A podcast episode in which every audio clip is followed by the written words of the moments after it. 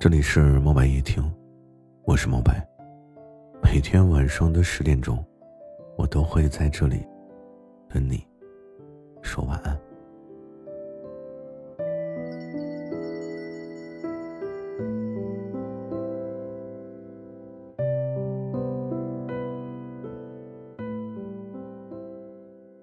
前两天呢，我在微博上看到了这么一个问题，仔细想了一下，我觉得我还是有资格回答的。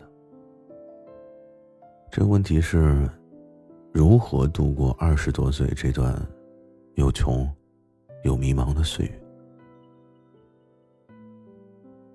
我记得前些年刚毕业五个月的时候，我体验过什么叫手足无措的慌乱感。也有一种看不到希望的迷茫感。那个时候，我也是一个职场的新人，也没有在工作中练就什么独当一面的技能。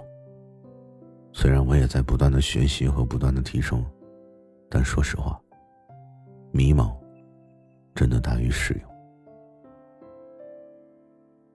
那个时候，我也是在一线的城市奋斗的一员，和当代所有的年轻人都差不多。我们都有迷茫、焦虑，还有压力。每天也都会面临加班、熬夜，还有那种形影不离的孤独感。这就是日常。也可以说，那个时候啊，我就是一种最典型的三有青年吧，有焦虑，有迷茫，还有大大的黑眼圈。我知道。这些可能不足以成为我能够回答今天看到这个问题的理由啊，但真正能让我有底气回答的是，在二十多岁正迷茫还焦虑的这个年纪，我能站出来说一下这个事情。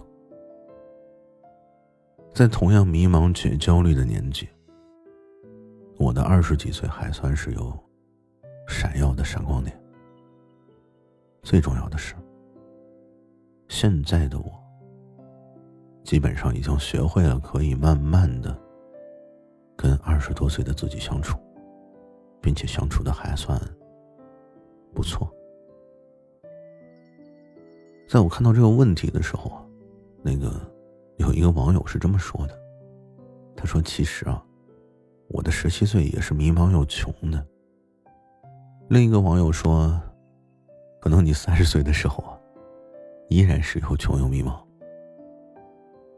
是的，所以我们首先要弄清楚、认识到一点：也许不只是你的二十多岁是最惨的，可能全世界的人呢，他的二十多岁都跟咱们差不多，都会迷茫，也会觉得这个年纪的自己是最惨的。